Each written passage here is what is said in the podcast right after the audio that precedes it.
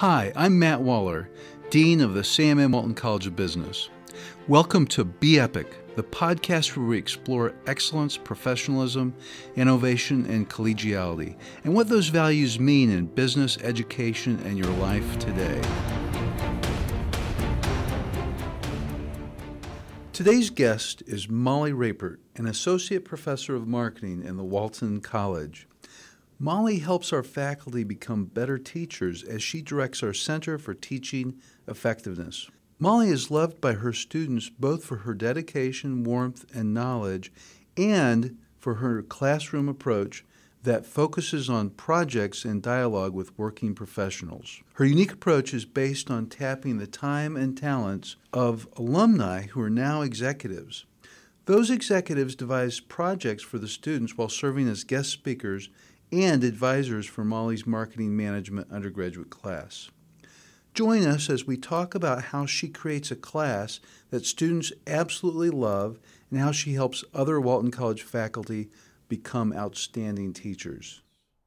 What is the Center for Teaching Effectiveness? The CT really has three goals. When I um, became involved with it in 2006, I was asked to be director for one year while some uh, former director went on sabbatical, and that was 2006. So 13 years later, I'm still the director, and and I think it's because I love it. But at that time, the goals were to run new faculty orientation and to run a workshop on Fridays for our first year doctoral students. But as I started really taking ownership of the CTE, I thought there was a big opportunity to do workshops we have immense teaching talent on our campus.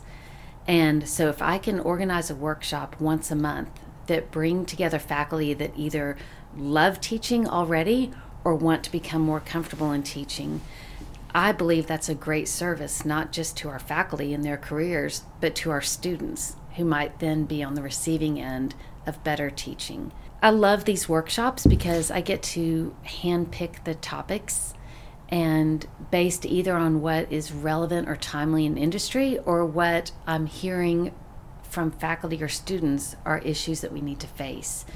Handling disruptive students in the classroom, um, managing uh, small classes in a way that get people to really participate and come to class prepared. How to get great evaluations, even if you're teaching in a challenging way and not giving grades away. So, we just identify activities that will help support our faculty. And that might mean helping a good faculty member become great, but it also might mean taking a tentative fa- faculty member, maybe somebody teaching for the first or second time, and helping them gain the confidence and the skill set and the um, exposure to best practices to help enhance that part of their career. It's surprising to me that all business schools don't have mm-hmm. something like this because if you think about it, teaching is one of our primary deliverables. It is one of our primary deliverables, but I think that if you look across the United States at public institutions, quite often the metric for performance for faculty is very research driven. And teaching is um, important to a lot of people, but not necessarily to everyone in their professional growth. And so, one thing I've always loved about Walton is that I've felt very supported and encouraged and valued through caring about teaching. Wow. Well, you know, um, professors clearly need it. We mm-hmm. all do. If you want to be good at anything, you you want to benchmark what others are doing, learn from people. Yes. And you know, I hate to sound so naive, but when I came here in 1991, I'll admit that my focus was on research. I mean, I loved the classroom, but I envisioned that what I was doing in 1991, it was working well, and I would just continue doing it exactly that way. But I went, um, I had the pleasure of meeting Ro DeBrezzo, who is just iconic on our campus. And Rose said in a conversation to me something that's impacted every single day of my job here. She said, Your research is going to grow and extend and move into new areas, and your teaching should do the same. And I clearly remember she said, Don't be complacent about teaching. let that grow every bit as much as you let your research grow. And in those early years, I used a textbook, for example, and now I haven't used a textbook since 2001. There's something interesting about that. You know, I've heard professors say, well, if the teaching evaluations are too high, the hmm. professor's hmm. making it too easy. And I know that's not true. You're an example. You yeah. get off the charts evaluations, and your class is challenging. But the other thing about it is that I know, I mean, I've taught for a long time mm-hmm. myself, mm-hmm. and I know the more organized you are, mm-hmm. the the better you'll do on evaluations. Period. But I know when you move away from a syllabus, it all of a sudden gets more complicated. Mm-hmm. You have to do an even better job. A lot of people listening may not know that, but because they feel it's it doesn't have enough structure to it. Right. How do you overcome that? So this is one of my favorite things about the class that I teach, and I've taught uh, doctoral seminars. I've taught in our MBA program. I've taught at the undergrad level in our core entry level classes, freshman business connections, principles of marketing. I wouldn't trade anything for teaching marketing management to graduating seniors. And it's for exactly the reason you said. They come through a curriculum that's textbook based and things are framed up for them. And within a semester, they're going into the real world where nothing is framed up and there's not a textbook, there's not a test bank, there aren't resources. I feel that I'm a great transition to that environment. I have PowerPoint, articles, an Instagram account they have to read on LinkedIn, they have to post on LinkedIn, they have to watch videos of my students from the workplace, they have guest speakers. They have retail safaris where they're out in the store. They do a project with the company. It is a flurry of chaos with the only commonality throughout 16 weeks is an enthusiasm for learning.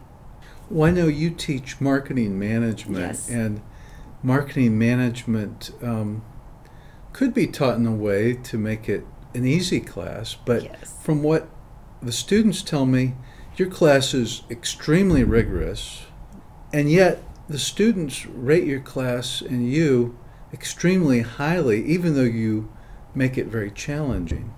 How do you do that? I did have a student in my class a month ago that came into my office and he said, I hope I didn't cause a problem, but I just ran to the dean and he asked me how my day was, and I told him that I just took the hardest test of my college career yeah, in your did. class. I remember that. I forgot to mention that. And he said, "I hope that's not a problem." And I said, "I take that as a compliment. I want my a student getting an A in my class. I want that to mean something." so that when I go out to try and help place a student in a job, they know what it means to have earned an A in my class. So in that class, I just love tying it as closely to the corporate world as possible or the nonprofit world and really give the students a sense of what their world is going to look like. So, for example, we were teaching branding. You can't have a marketing class without branding. And I taught several days of it, but then on the last day, I brought in Jeff Metzner. And I love this story because Jeff Metzner is not a U of A grad. He went to Cornell and to Yale, but he is willing to come into my class on occasion and teach branding based on how he does branding at Procter and Gamble, one of arguably the world's greatest brand building companies. And so they I can build up the modules and then a person like Jeff Metzner comes in and he brought in 20 products. He spread them across the front of the room and he said, We're going to play boom or bust. Pick a product and tell me why it was a boom or why it was a bust. And we talked for an hour and a half, the students. And at the end, he wrote everything down on the board and then he went back and circled key themes and he said, At P&G, we pull insights, we generate ideas, and then we execute and this cuts across every single product we just talked about. You're talking about branding. Mm-hmm. If uh, people wanted to design a water tower, they would get a civil engineer. But it's funny, you know, brands are more complicated than a water tower. Mm-hmm. And yet everyone feels qualified to manage a brand mm-hmm. and design a brand. It is such a complicated topic. It is. Is it hard to teach? I think it's great fun to teach. My philosophy on branding is really uh, driven a lot by Malcolm Gladwell, a great author. And he once said, People use the word brand like we use the word Africa. we say brand, and it you know, it really isn't simple. It consumes so many aspects of what we do in marketing and consumer behavior and psychology and life and the shelf and every aspect we could think of brand vision, brand stewardship, brand mission, brand personality, etc. And he said people throw that word out the same way we talk about Africa as if it's a country, not a continent, made up of individual countries, each of which has its own specific role to play.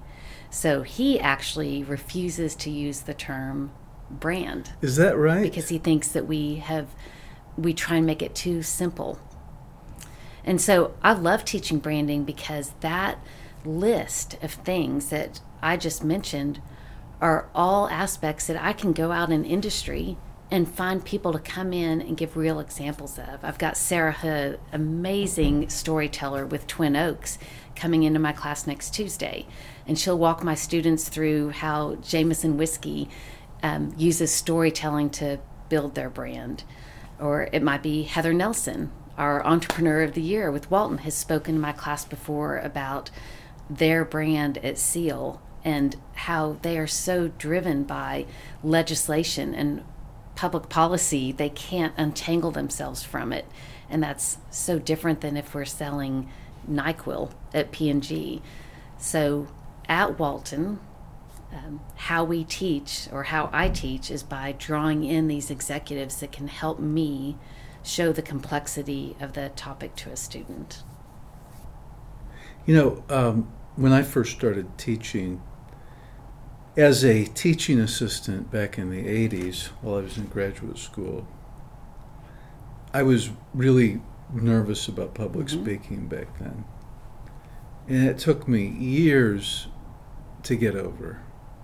But when I first started teaching, I thought, I'm never going to be able to be a good teacher because I, my fear keeps me from being humorous mm-hmm. and I'm not very engaging should people go into teaching if those aren't their strengths? So, my worst grade on my transcript as an undergrad was public speaking.